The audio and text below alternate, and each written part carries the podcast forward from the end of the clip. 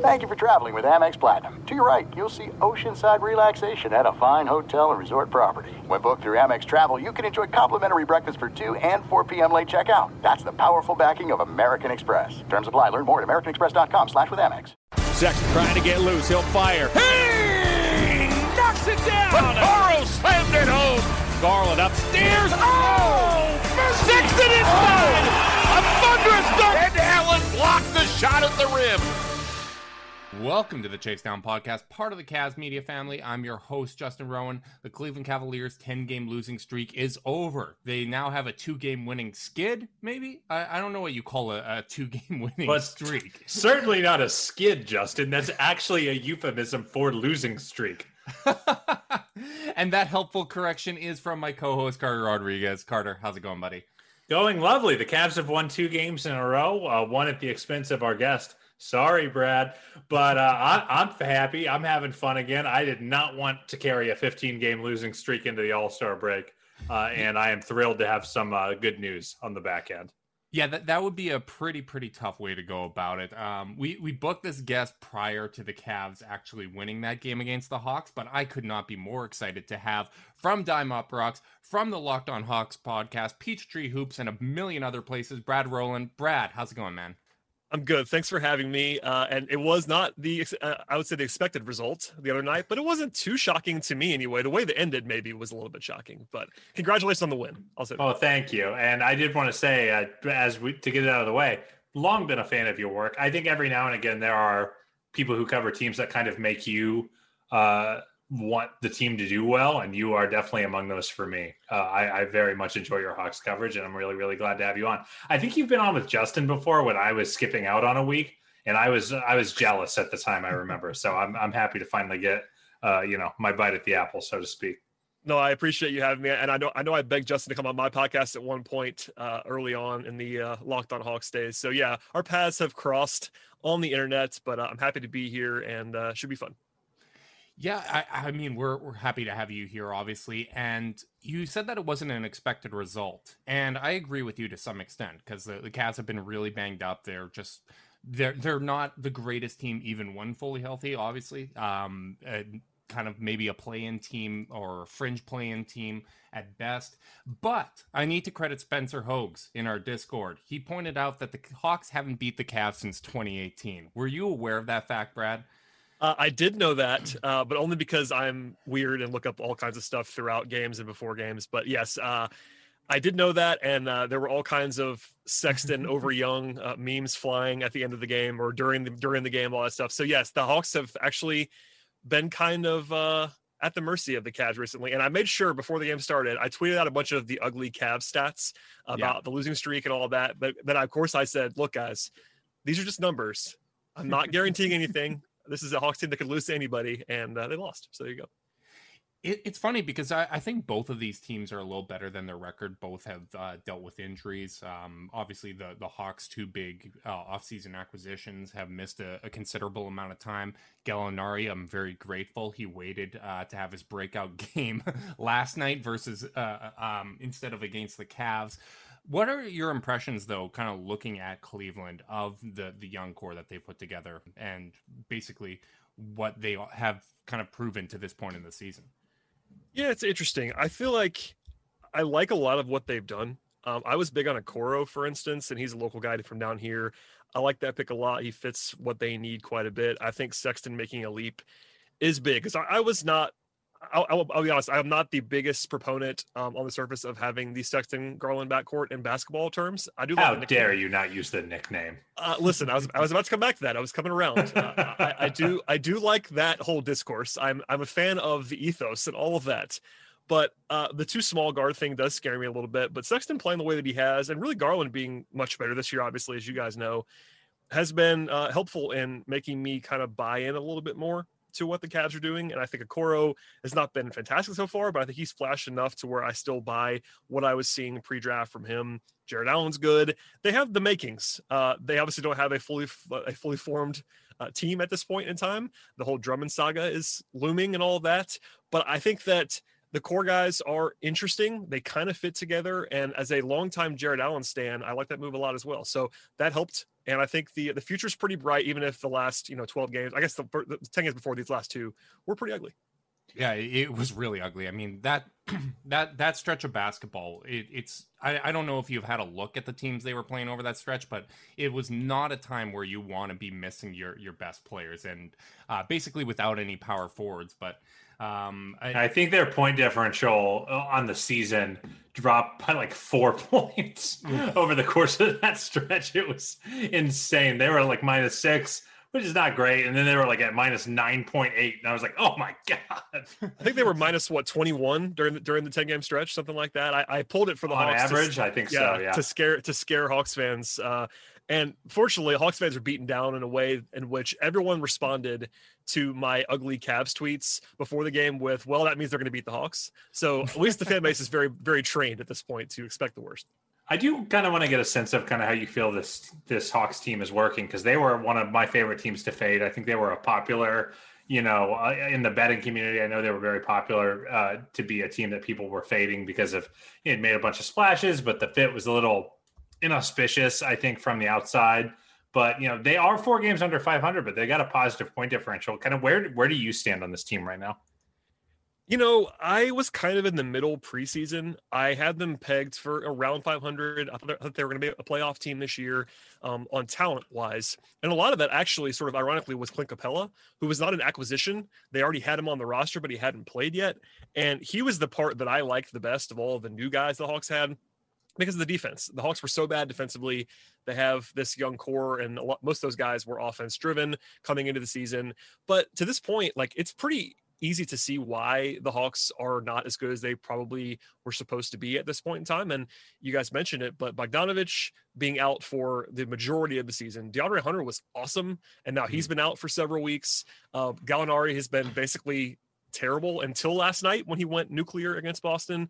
So those those three guys basically, you know, giving them very little at times. I mean, Hunter was awesome early on, but then even like Kris Dunn, who they signed to help their defense, has not played a game this year. Rajon Rondo, the I didn't love that signing, but he's been hurt slash bad. So like all these new guys, the only one that's lived up to the to the, to the hype or even just kind of been on the court consistently is Capela and you know, with that said, it's kind of interesting, and I think they've been okay to hang around. Like nobody, nobody's happy in Atlanta right now. I think that's kind of well documented, but they're in the middle of the playoff race still, and with all the injuries they've had, it feels fine to me. Like they, they kind of went pretty far in to try to win this year in a way that I'm not sure was wise. But once they did that, it was like, all right, they'll be pretty good. I think they probably still would are pretty good when they're actually healthy. We just haven't seen that yet.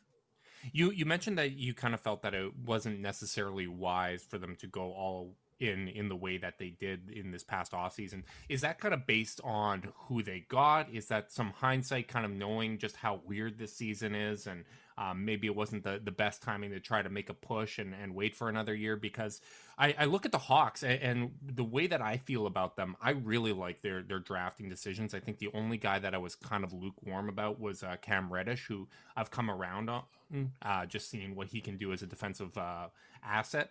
Um, but what what was it about this offseason that you were kind of not thrilled with?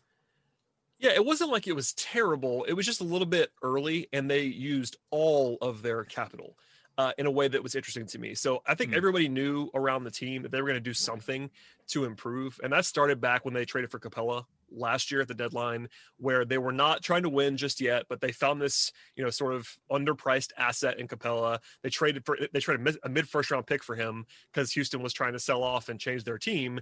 That was a great move. It worked out very well. He's playing very well. And then they looked ahead and they're like, all right, let's talk playoffs now. So from Lloyd hmm. Pierce to the front office, everyone was saying, you know, playoffs. No, nobody's saying playoffs are bust, but that's definitely was like the outward goal for the first time in this rebuild. And after getting criticism last year from me and others for kind of just completely ignoring the supporting cast, they had a pretty terrible rotation of like outside of their core guys who were very, very young, all their supporting veterans were terrible basically last season. And instead of just upgrading a little bit and maybe plugging a hole or two, they decided to kind of go the opposite direction and they used all their flexibility. So all their cap space all the way up and down is now gone for multiple seasons. Uh, that was controversial. I'm not sure it was terrible at the same time, but they gave out these especially these two really big deals to Bogdanovich, a four-year deal, um, and a three-year deal to Gallinari, in which those guys are good, uh, no question about it. Neither of those, neither of those deals are, are really bad on the surface. They just didn't need, necessarily need to do both of them. I didn't think they kind of went mm-hmm. a little bit overboard for right now, prior prioritizing right now, especially when you throw in you know two years for Rondo, which was a weird uh, acquisition. So it, they kind of just uh, d- declared without declaring, or actually in part by declaring that they wanted to win now. And that's okay. And they made some moves to do that. And they didn't kill themselves long term, but they also kind of hamstrung themselves for the next year or two where they could have had max cap space this summer. And now they have mm-hmm. basically none. So they were never going to sign like the number one guy. Of course, they're never going to. You can't expect expect that. But all their flexibility, or at least a lot of it, kind of went away in one off season. So one yeah. thing I'm kind of curious about in terms of the way that they've decided to build this team is you mentioned that the veterans last year were just brutal and basically, you know, that that it, the thesis last year uh, among, you know, educated NBA fans seemed to be, you know, it's same Trae Young that we saw at the end of that first year, but the supporting cast has just gotten significantly worse and thus they can't compete. Um, but you know, when I look at the the on off numbers and you know the win loss splits, they seem to still go as Trae goes. Um, do you think? What do you take from that? Yeah, that's definitely the case. Uh, I I think I tweeted about the other day, and they're even more jarring this year. Like in wins, he's like he's like a seventy percent true shooting, some outrageous number, and in losses, it's like fifty percent. And there's a little bit of noise there. It won't be that big all season long, but especially right now, without Bogdanovich, without Hunter in particular, those two guys, and without Dunn and everybody else, it really has kind of gone back to, you know, they're bad when Trae sits. They're pretty good when he plays. And if he's good, they're going to win more often than not. If he's bad, they're going to struggle. And they kind of wanted to get away from that. That was a lot of the reason to do what they did this offseason, particularly with Bogdanovich, I thought, was to give them another option who could score uh, both on the ball and off the ball with or mm-hmm. without Trae.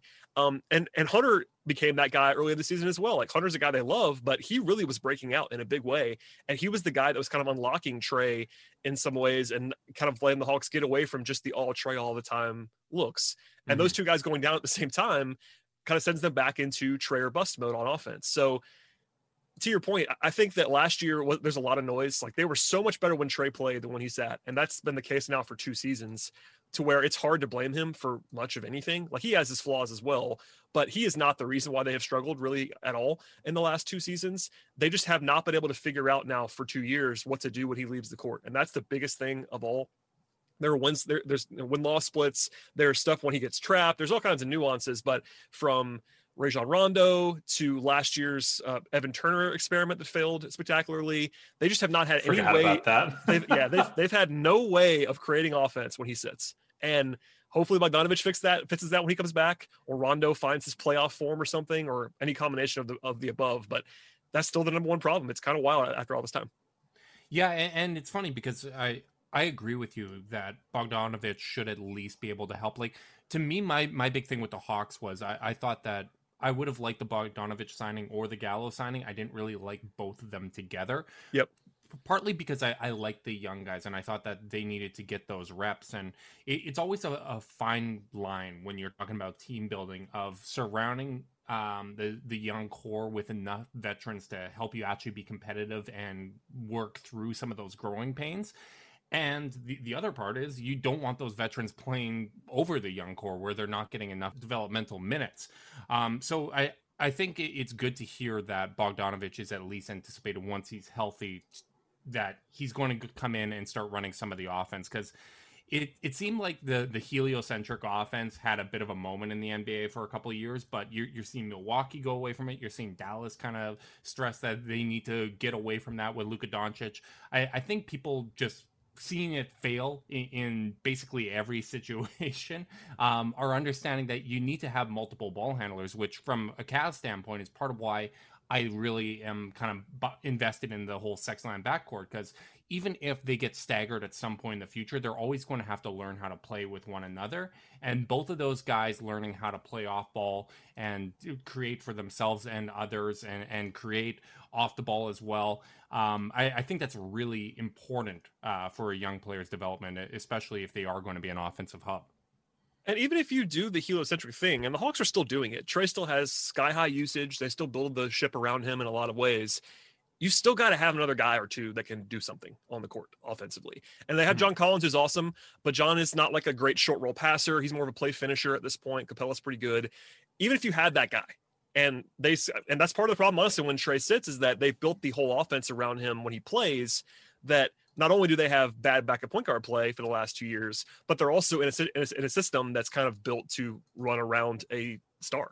And Yeah, I mean, that. we we know about that more than anyone in a way more fun capacity, which is when you have LeBron. Oh, sure. I mean, yeah, and that's the whole thing. I mean, that, that that's the the ever the overarching question of like obviously when you have LeBron, you'll take it all day long, and it's it's a it's a small problem in the grand scheme, but you know, offenses are really hard to function if the entire ship is built around one guy and he sits. Like that's kind of a natural thing if you think about it. Do you consider this a solvable problem for them? Like in the sense of like, you know, it is just a matter of getting the kind of personnel like the the Bogdans of the world and you know, uh, you know, getting Hunter back, who was showing a lot more juice off of the bounce than I thought he was ever gonna have um early on. Like, do you think it's a, a matter of personnel for them, or do you think that this is a a lump Trae needs to take, you know, and and and he's got to learn to change his play style. Like like where where is your brain on that?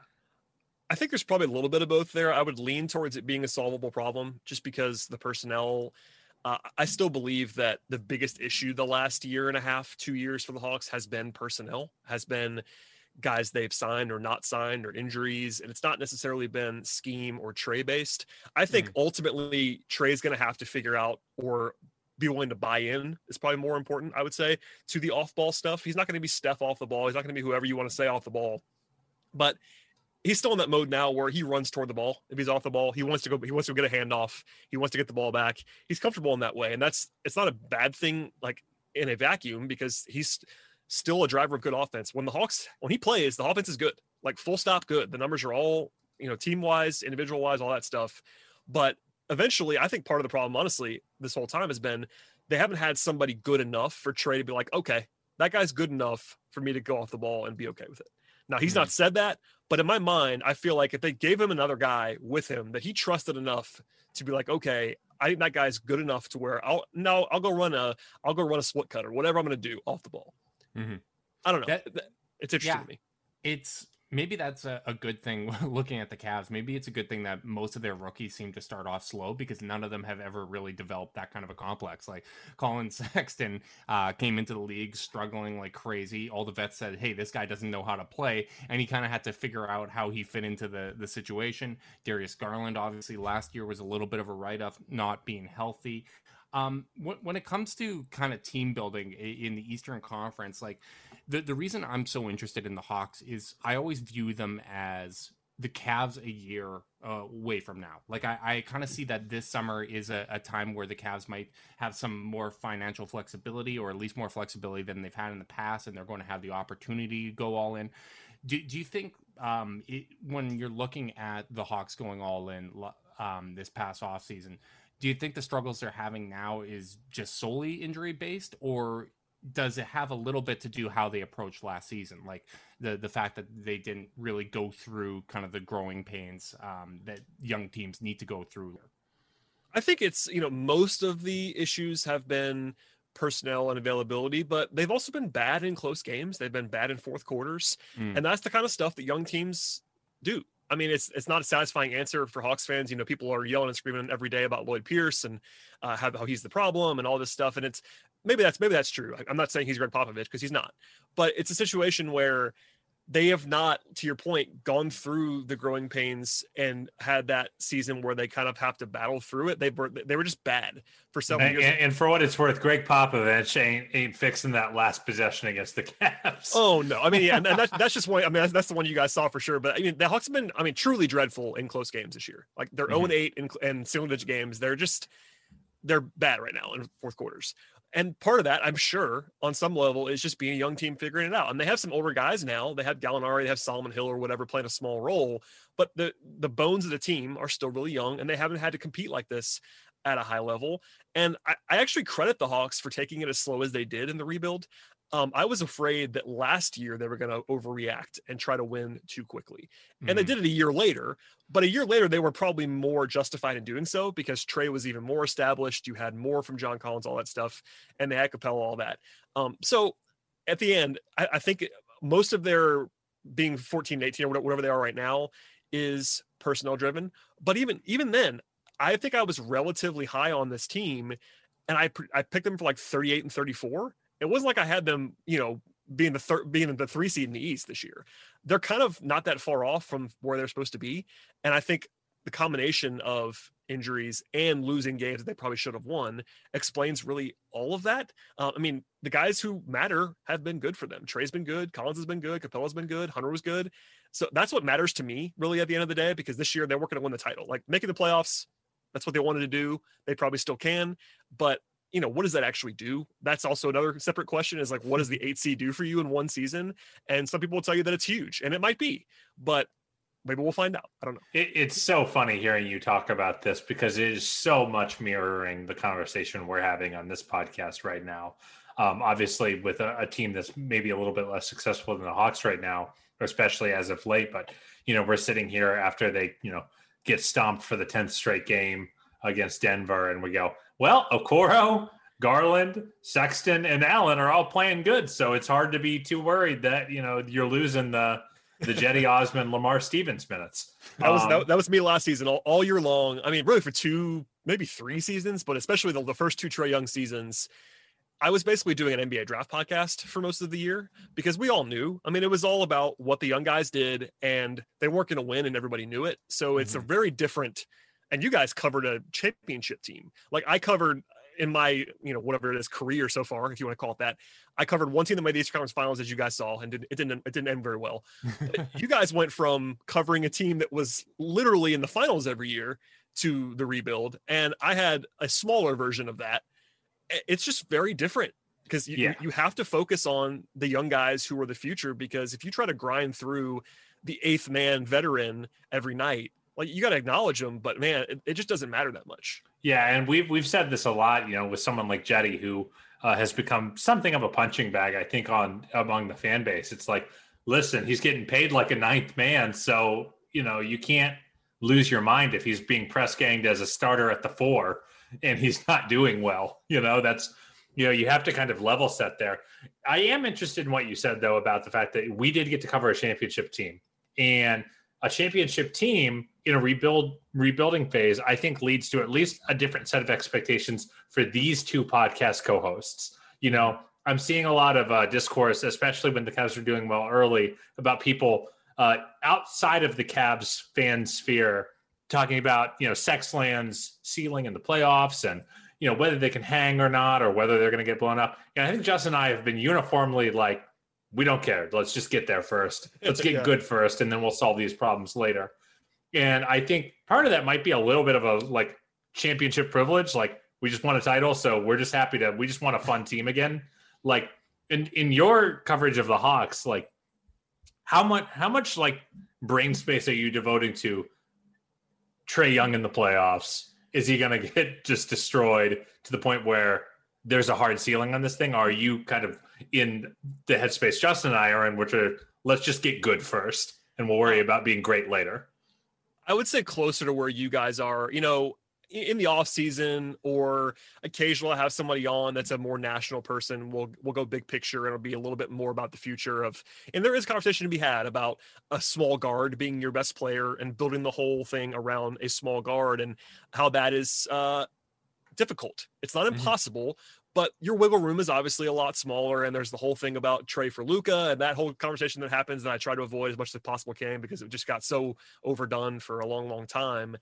But yeah, there, there's a little bit of that, but I, I'm closer to where you guys are, where like, look, they got to be good at some point. Um, and it's a little bit different in Atlanta because they haven't won a title in you know in the franchise's history. They won one in St. Louis before they got to Atlanta, but they've never they've never even made the finals. So mm-hmm. there's a little bit of difference there.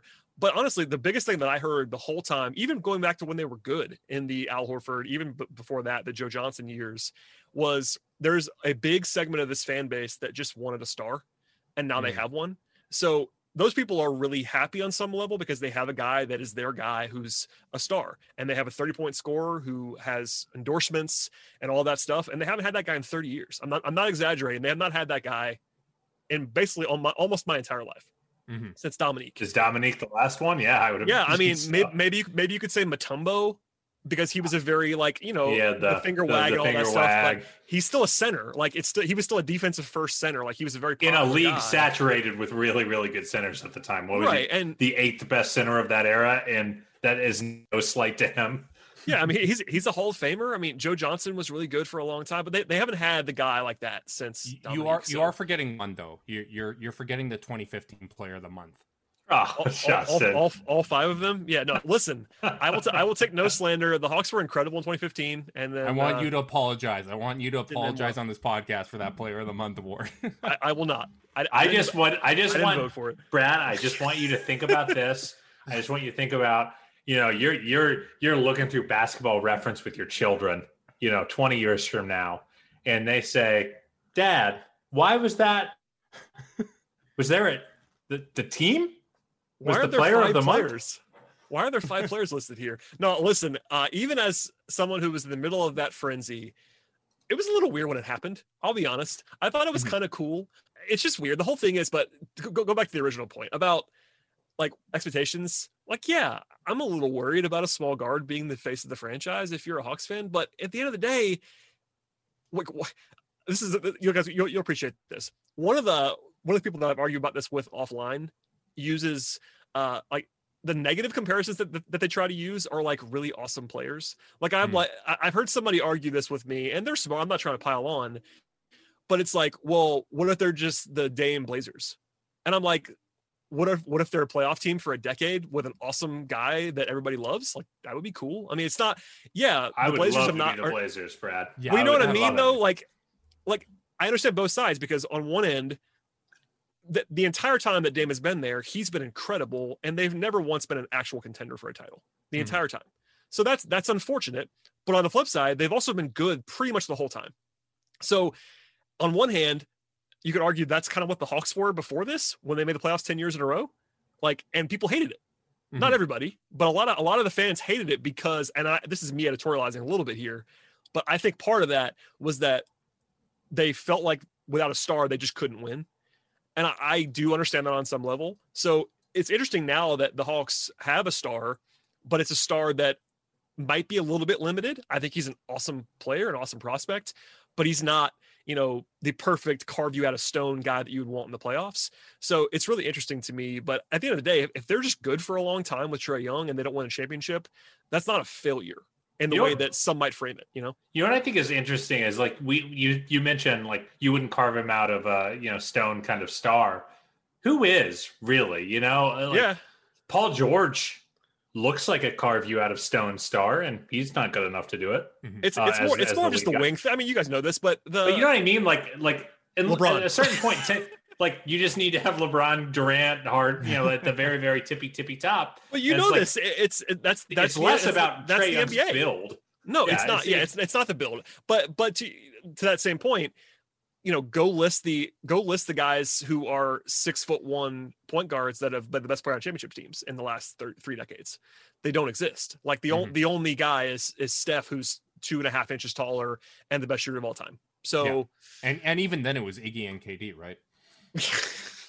I, lo- I love this podcast. No, uh, I mean, you honestly, you have to go back to Isiah Thomas, and even then, that team was like it was the bad boys. They were built for defense, all that stuff. It was. I mean, he was he's a Hall of Fame player, but that's that's thirty years ago. Like, Mhm. and it doesn't mean it can't change. But it it is it is unequivocally more difficult to win a championship if you are building the entire thing around a six one guard. It's just he could be as good as he could possibly be, and it's still a little bit harder Yeah. because of that's just the reality of it. Only Yeah, one and- and team I mean, gets to win for sure. Yeah, it's difficult. Yeah, and I mean that's again that's part of why I, I find this so interesting, kind of comparing these two teams. And my biggest thing when it comes to team building, and I the way I like to frame is so many people rush to have second contract conversations. And I, I, feel like that's what a lot of this is when you're talking about what a ceiling is for a team.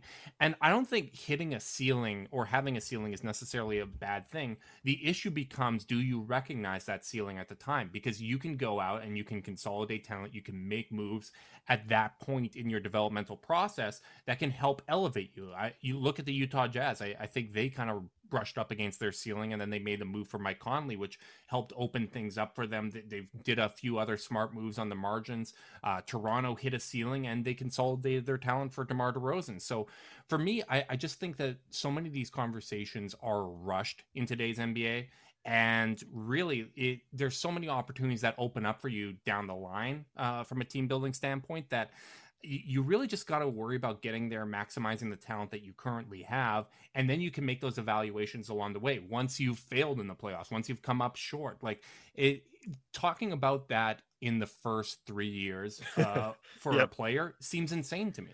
It, and it is. I mean, we're all, I'm guilty of it too. We've all we've all done it.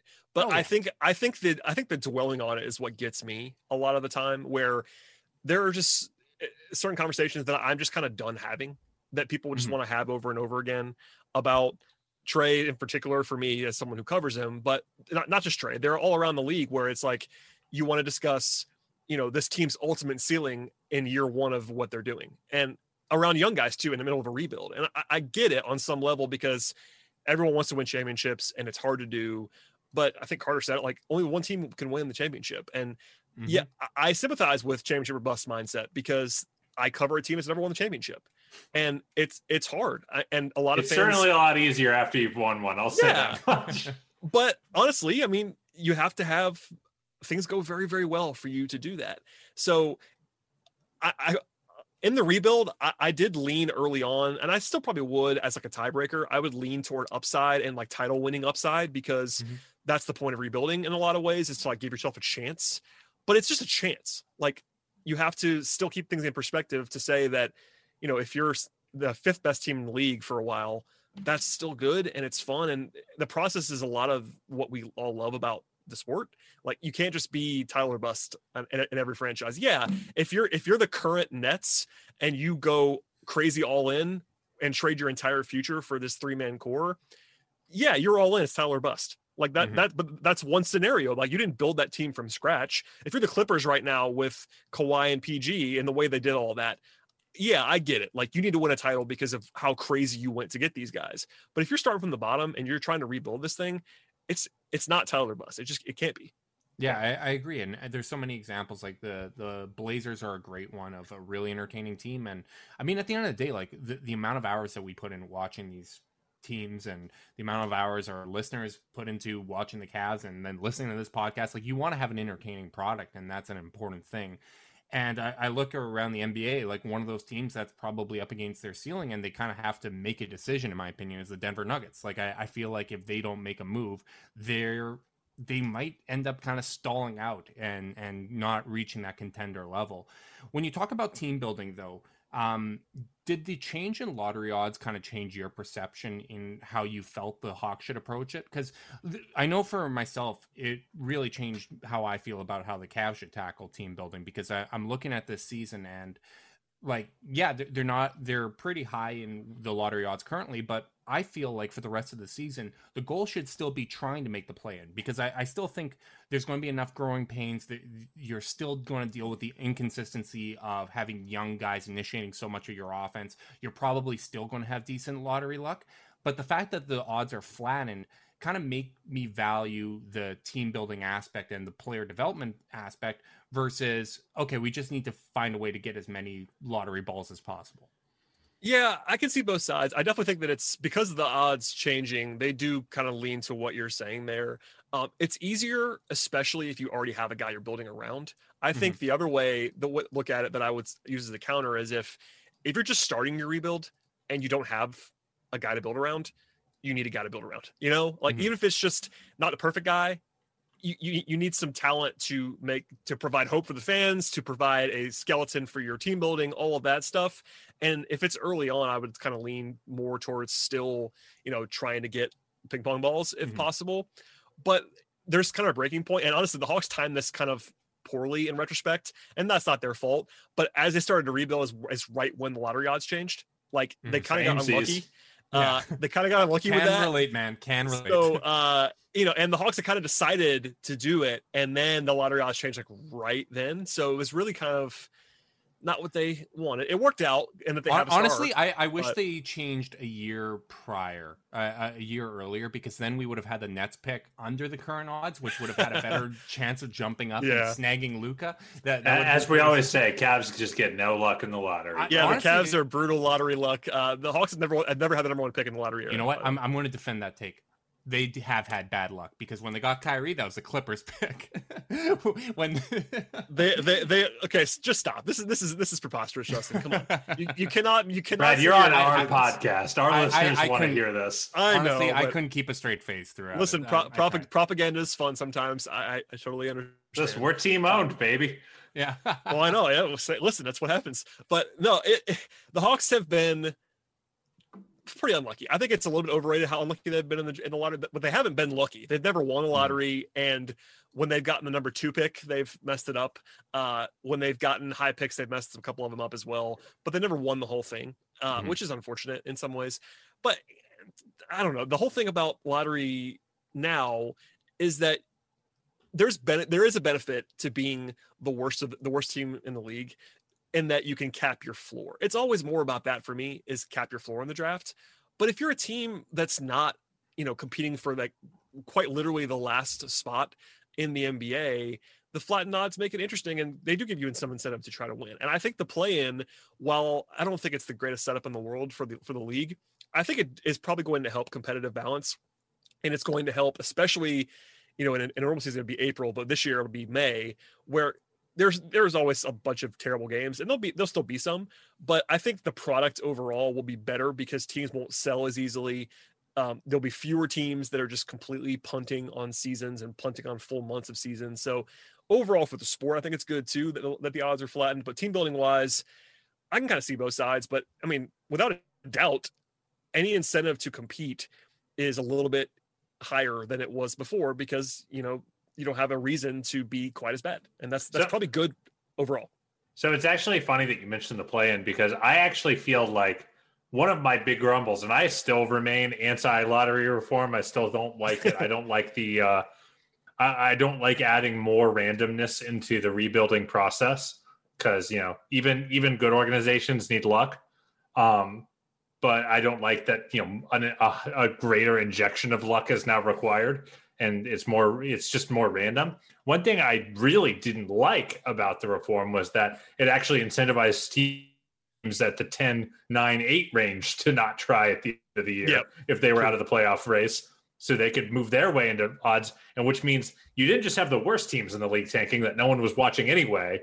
Now you had mediocre teams tanking that Yep. people were watching.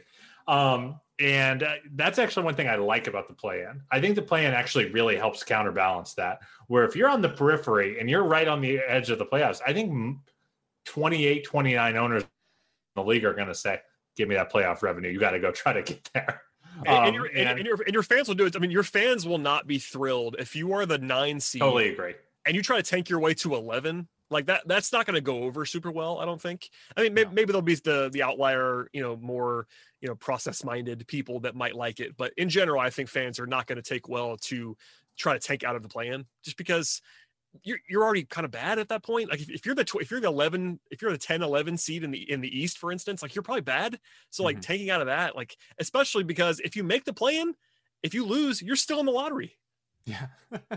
Which is Yeah, not we've, like- we've we've been joking that for a while that like almost the best version of the Cavs is fight their way into the 10 spot And but lose, then- and but lose then the first game. Yeah. So you're This still because this in is one the of East you're probably like seventh, I think, right now. yeah, now. exactly. This is where it really helps to be in the Eastern Conference because when you are the tenth, you're basically seventh in the lotto odds, which still gives you like a almost like a forty percent chance of jumping up into that top four. So, Well, uh, the I mean the East is so bad. jumbled right now that uh you know anything could happen. I think there's what is, is it, there's like a four game uh, gap between like four and fourteen right now in the East. Yeah, I, I, mean the Hawks are like game out of eight. Uh, the Cavs, I think, are like three games out of the a play in spot.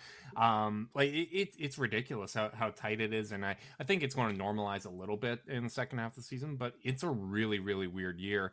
I will push back a little bit because you said the Hawks haven't had a lot of lottery luck. You got Carter and I's absolute draft crush in Onyeka Okongwu. What obviously he's kind of off to a slow start this season. He, he did not make an impact at all in the minutes he played against the Cavs, uh, working his way back from an injury. How, how, did you like that pick, and and what's your kind of outlook uh, on him as a player? Yeah, it's it's been a rough one so far for him. It's also very explainable. He's he's very young. Um, he missed. He was he was hurt when they picked him, and they knew that. Um, and then you have the the pandemic off season no summer league. You, you, you guys know the drill at this point, but he yeah. was already, he was injured with that as well on top of everything else. So he didn't even have training camp. He didn't get to play at all.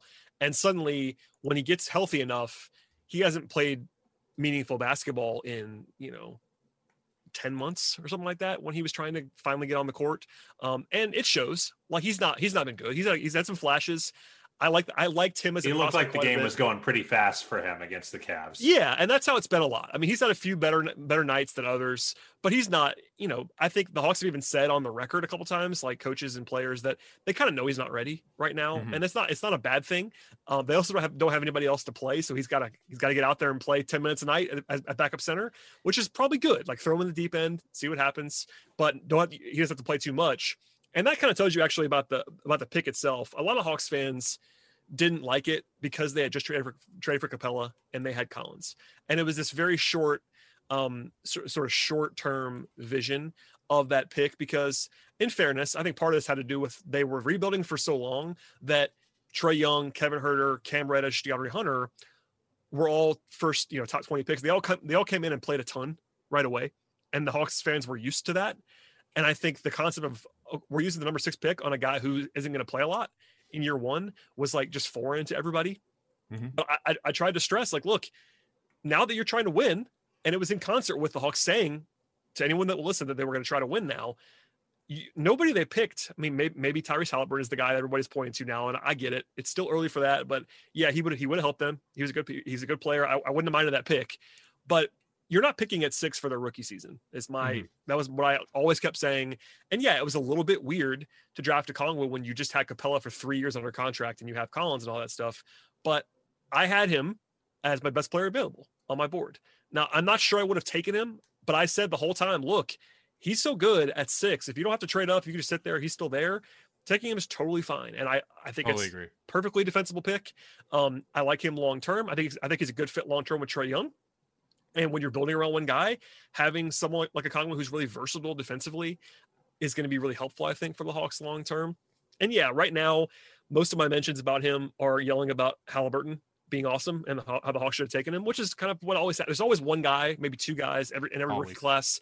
Last year was Tyler Herro. And, yeah, exactly. And... I mean, and Haliburton, uh, to be fair, Haliburton was a guy who fell too far and everyone knew it in the moment. Agreed. Whereas like Tyler Herro was just a guy who like got picked where he's supposed to get picked for the most part. Haliburton like could have gone in the top five, and I wouldn't have been surprised. And he fell all the way to Sacramento and all that stuff.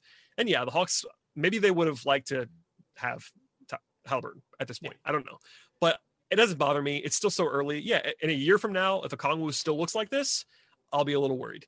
But right now, he looks fine. I like that pick. I like him, and uh, we'll see what happens. But it's kind of nice to not have to, not have to again, have to throw out you're a rookie for 30 minutes a night. it's like, well, especially uh, centers. Like yeah. centers take a long time. Like the, the fact that Jarrett Allen's 22 and already producing at this level is absurd. But like when you look at Okongwu, the comparison we made was like a better Tristan Thompson. And like a lot of centers outside of like the the really really special ones, usually it's like 23, 24 before they start entering their prime. So uh, I think having Capela as a mentor, uh, as someone that's going to take some of the load off of him, I, I think it's going to work out for you guys in the long run. And as you mentioned, the season's so weird. Like this was always a draft class coming in where they said this is going to take time. Like this class would have taken time under normal circumstances, but with COVID and you, you you get a little banged up, all of a sudden you're playing four games in like seven days or or, in six days in some instances. Like it's just a, an absolutely crazy season. You did mention John Collins, and I, I do want to ask you about him before we wrap this thing up. I knew what, it was coming. I knew what, it was coming. Yeah. So he, I, I mean, I've been Justin's about to get thirsty, Brad. I, have I've been really really thirsty about him.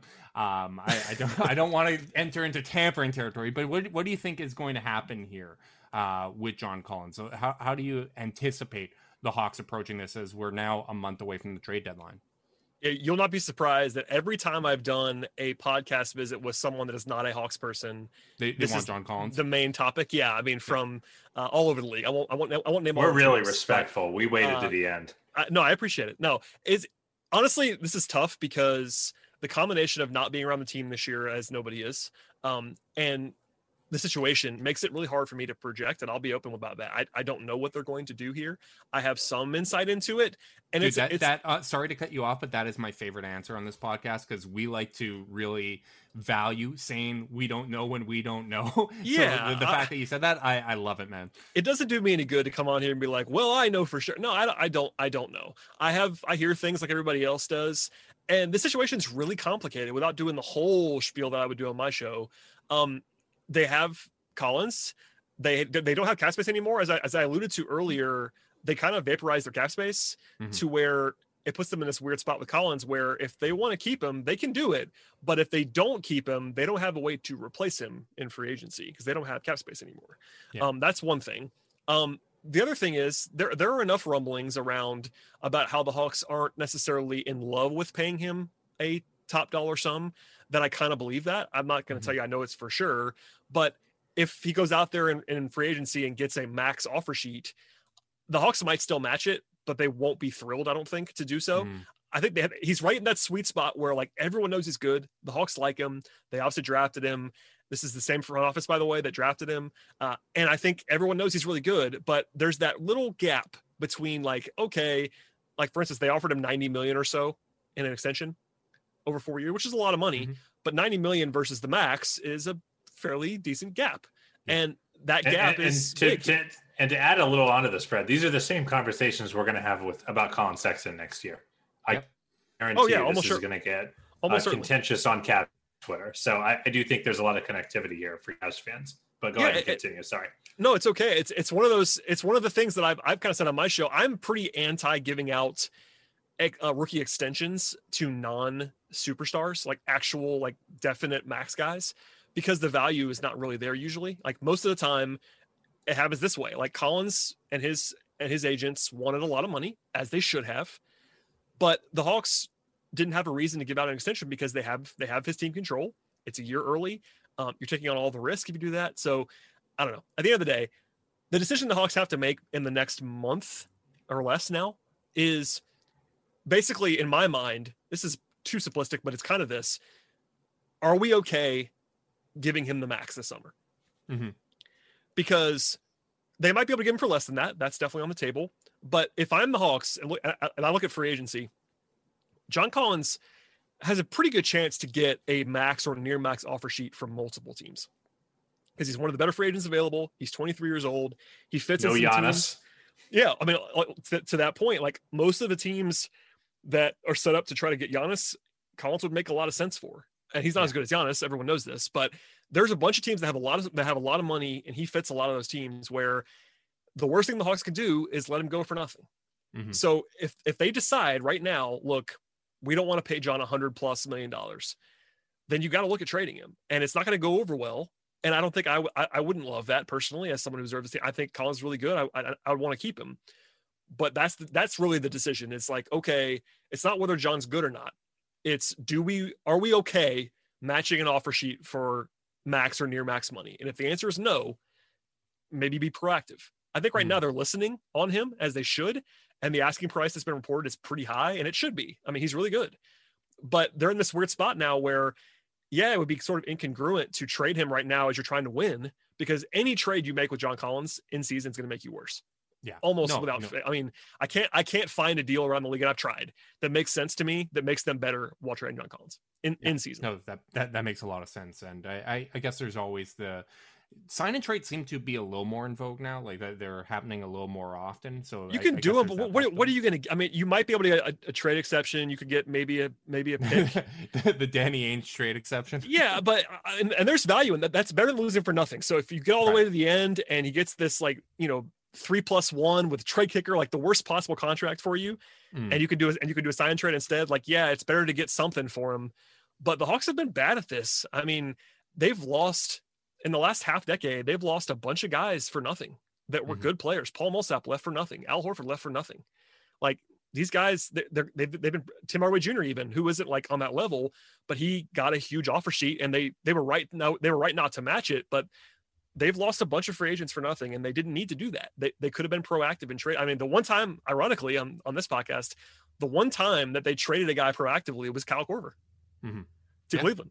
That's yeah. the only time this this entire regime where they've been and like, thank you for that, by the way. We're, we're gonna we're, we're gonna sell off. It was Kyle, and within two weeks, basically after that, the owner was like, no more of that, because they were gonna try to trade Paul Millsap and all that stuff, and they were like, nope, no more of that. So mm-hmm. we'll see what happens, but I, I would bet on um, if you made me choose, I would bet on him staying through the season. That's the most confident that I am is that he won't be traded. He still could be for sure.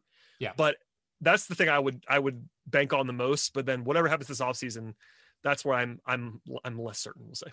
Yeah, it's going to be a crazy offseason with so many teams kind of saving up for this offseason. Now those guys are off the table. I mean, that that's that's part of why I think Andre Drummond's going to have a little bit of, of, a market now because it kind of gives any team that's looking to spend money on him an inside track, or um, even those teams that are waiting for a buyout. Like, if you think that he's going to get bought out, you're not going to beat the Brooklyn Nets on, on the buyout no. market, right? Like, the, you, so you might as well actually trade for him, and the the price isn't going to be that high. I mean, you got traded for expirings in a second last year, so I, I think that's why it's likely going to end in a trade versus a buyout. Now, final question before I get you out of here. Really appreciate your time, Brad.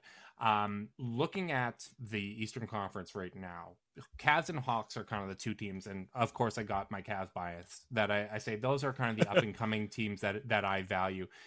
I, I really want the rivalry to be back. I, am looking forward to another Cavs Hawks rivalry. Is there another young team in the East that kind of sticks out to you um, as a potential rival, or do do you also buy into what the Cavs are, are doing, at least in terms of becoming a playoff team in the near future? Yeah, they, there's a lot of natural rivalry stuff there between you know Collin and Trae being in the same draft class, same position, the history with the two teams. That's a pretty natural one. Um, in terms of young teams, it's actually it's really weird. If you look at if you look at standings in the East, you have all these teams that are pretty good, but they're kind of older. Right. And then maybe the one that I throw out is Charlotte mm-hmm. because of LaMelo. Just honestly, it's just because of LaMelo. I mean, Gordon Hay- Gordon Hayward's good too, but he's an older guy. But LaMelo is the kind of guy where he could be a star for a long time. So he would be the one factor. I mean, you look at you know Detroit, not really. Washington's not really young. They have some young guys, but Orlando, yeah, I, I think I think it's the, the, the young up and coming teams, Cleveland and maybe Charlotte. And again, I, I just like LaMelo a lot. I had him number one on my board. He's really good already, and they have enough like you know flexibility plus Hayward to be pretty good for a long time. So that'd be the other one that I would circle, I guess. You know what? That is some professional level pandering. Oh my God. Uh, I did not go professional in executing that sentence, but you know what? it's the end of the podcast. You can make mistakes. Most people aren't listening now, anyways. You you got us in your top three young teams, so I, I really appreciate that. If you Listen, guys appreciate- look, look at the standings. I'm, I'm not even just trying to pander right now. Like the teams that are good are older. It's just what right. it is. Yeah, no, I, I, I completely agree with you. I, am just glad that you share my viewpoint because uh, I'm a crazy person. Like I, I understand what I am. Uh, if you guys appreciate Brad as much as we do, make sure that you guys are checking out Locked On Hawks and giving him the same love and support that we ask for our podcast, which is leaving that rating, leave a review, subscribe, unsubscribe, resubscribe, and help cook those books. It's the number one way to support any podcast you care about. If you guys also want to support us, you can uh, do so by um, sending a screenshot of that review to chasedownpod at gmail.com and we'll send you a link to our exclusive Discord chat. Um, Brad, do you have anything else that you want to plug at this time? No, that, that's the you did a great job selling my podcast in a better way than I possibly could have. Uh, Locked, on, Locked on Hawks is, is the best place to support all of that stuff. And occasionally I write about the rest of the league over at Dime, which I know you mentioned earlier. And, uh, you know, occasionally some Cavs stuff. I, I wrote very positively about the Cavs. I, I do power rankings for Dime. Um, mm-hmm. This uh, every week. I did a very, very positive Cavs thing early in the season, and then they lost a bunch of games in a row after that. So maybe it's my fault. we're, coming back, baby. Second half's going to be our time of year. Thank you go. so much. Thank you so much for coming on the podcast. We really appreciate you, man. Make sure you guys are following him at, on Twitter at BT Rowland. Um, we'll have his bio in the description and all of that good stuff. Make sure you guys are staying safe out there. And until next time, go Cavs.